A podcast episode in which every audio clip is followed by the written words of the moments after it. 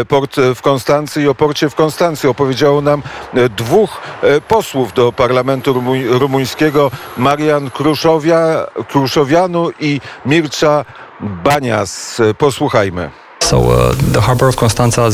Tak więc historia portu w Konstancy zaczyna się od założenia kolonii Tomi przez greckich żeglarzy w VII wieku przed Chrystusem. Miasto było kolonią metropolis, które znajdowało się na wybrzeżu obecnej Turcji. Port był przede wszystkim używany do handlu z naszymi przodkami na terytorium tego, co jest obecnie nazywane obszarem Dobrudży. Z czasem stawał się coraz ważniejszy. A w IV wieku przed naszą erą cały region został przejęty przez Rzymian. Zachowali autonomię regionu i port stał się dużą częścią prowincji nazywanej Mezja. W zasadzie również całe południe Dunaju nią zostało objęte. Następnie po rozłamie w Cesarstwie Rzymskim region stał się częścią wschodniego Cesarstwa Rzymskiego, czyli tak jak jest nazywane Cesarstwa Bizantyjskiego. I pozostał tam mniej więcej w tej strukturze, dopóki nie stał się częścią bułgarskiego królestwa, caratu Bułgarów. I port odbijał się tam i z powrotem między Bułgarami a Bizantyjczykami. Naszą pierwszą strukturą polityczną na tym obszarze było w rzeczywistości księstwo Dobrudży, które daje nazwę całemu obszarowi Dobrudży. I panował tam w średniowieczu władca Dobrudży. The king of the, of the region. Uh, A począwszy od końcówki XIV i początku XV wieku, region ten był kontrolowany przez Imperium Osmańskie i tak pozostało do 1878 roku. Uh, uh, Kiedy, tak jak powiedziałem, został przejęty przez Rumunię. Miasto nie było dużym portem w okresie osmańskim. Była tu głównie społeczność rybacka. Ale po tym jak Rumunia przejęła region i miasto, było wiele projektów jeszcze wcześniej.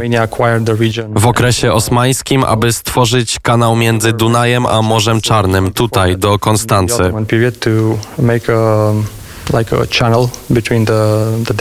Między Czernawodą zbudowano kolej, która znajduje się po stronie Dunaju i Konstancy. Było to w połowie XIX wieku.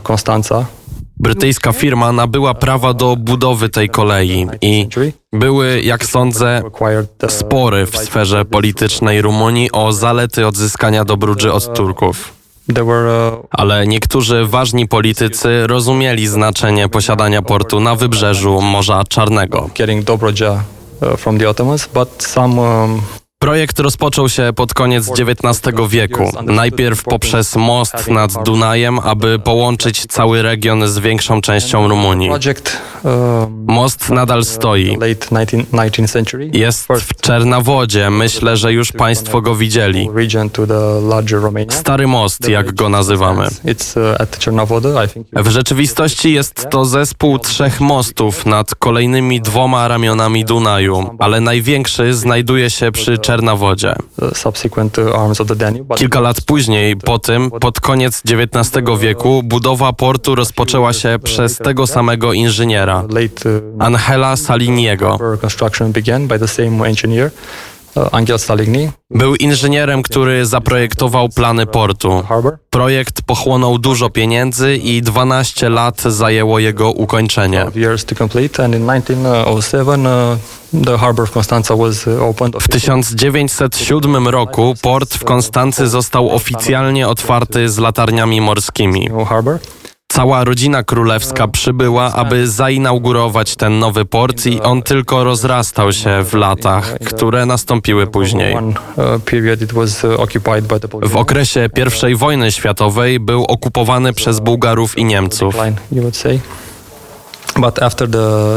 Więc to był okres, można powiedzieć, stagnacji.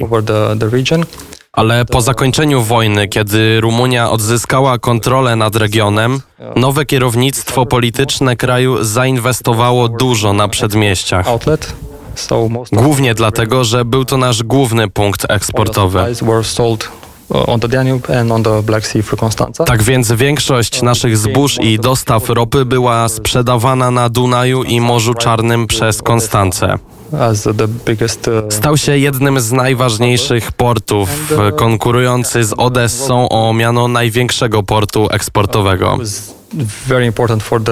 Podczas II wojny światowej był bardzo ważny dla niemieckich dostaw ropy.